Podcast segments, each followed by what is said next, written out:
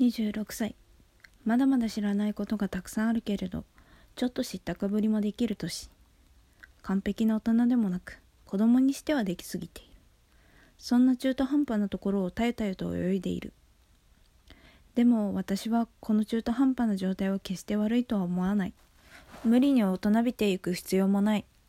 大人と子供の間を浮き輪につかまってゆらゆら浮かんでいるくらいの余白があってもいいと思う。だから私はいくつになっても子供のようでいたい。同時に大人でもありたい。ずっとずっと欲張って生きていたい。そんな私の理想を詰め込んだ存在が秘密のアッコちゃんだ。赤塚不二夫が書いた少女漫画の主人公であるアッコちゃんは、魔法のコンパクトでテクマクマヨコンテクマクマヨコン魔法使いになーれと唱えると大人の姿になって憧れの職業を変身できるのだ。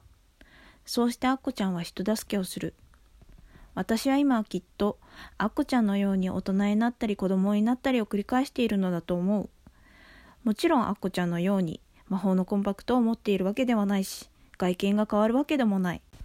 だけど仕事中にちょっと済ました顔をして大人のように働いたりいざという時に行動を起こしたりできる。気を抜くと子供のようにケラケラとくだらないことに笑ったり色づいたもみじの赤すに驚いたりする。見た目は変わってないけれどアッコちゃんが現実の世界と鏡の国を行き来するように私の中で大人の世界と子供の世界を行き来しているのだ。とはいえ26歳の私は魔法使いとしてはまだ1年生。変身はまだまだ練習中。魔法も自分の思うようには使いこなせてはいない。人生を重ねていくうちにゆっくりと上達させていければいいんだと思う。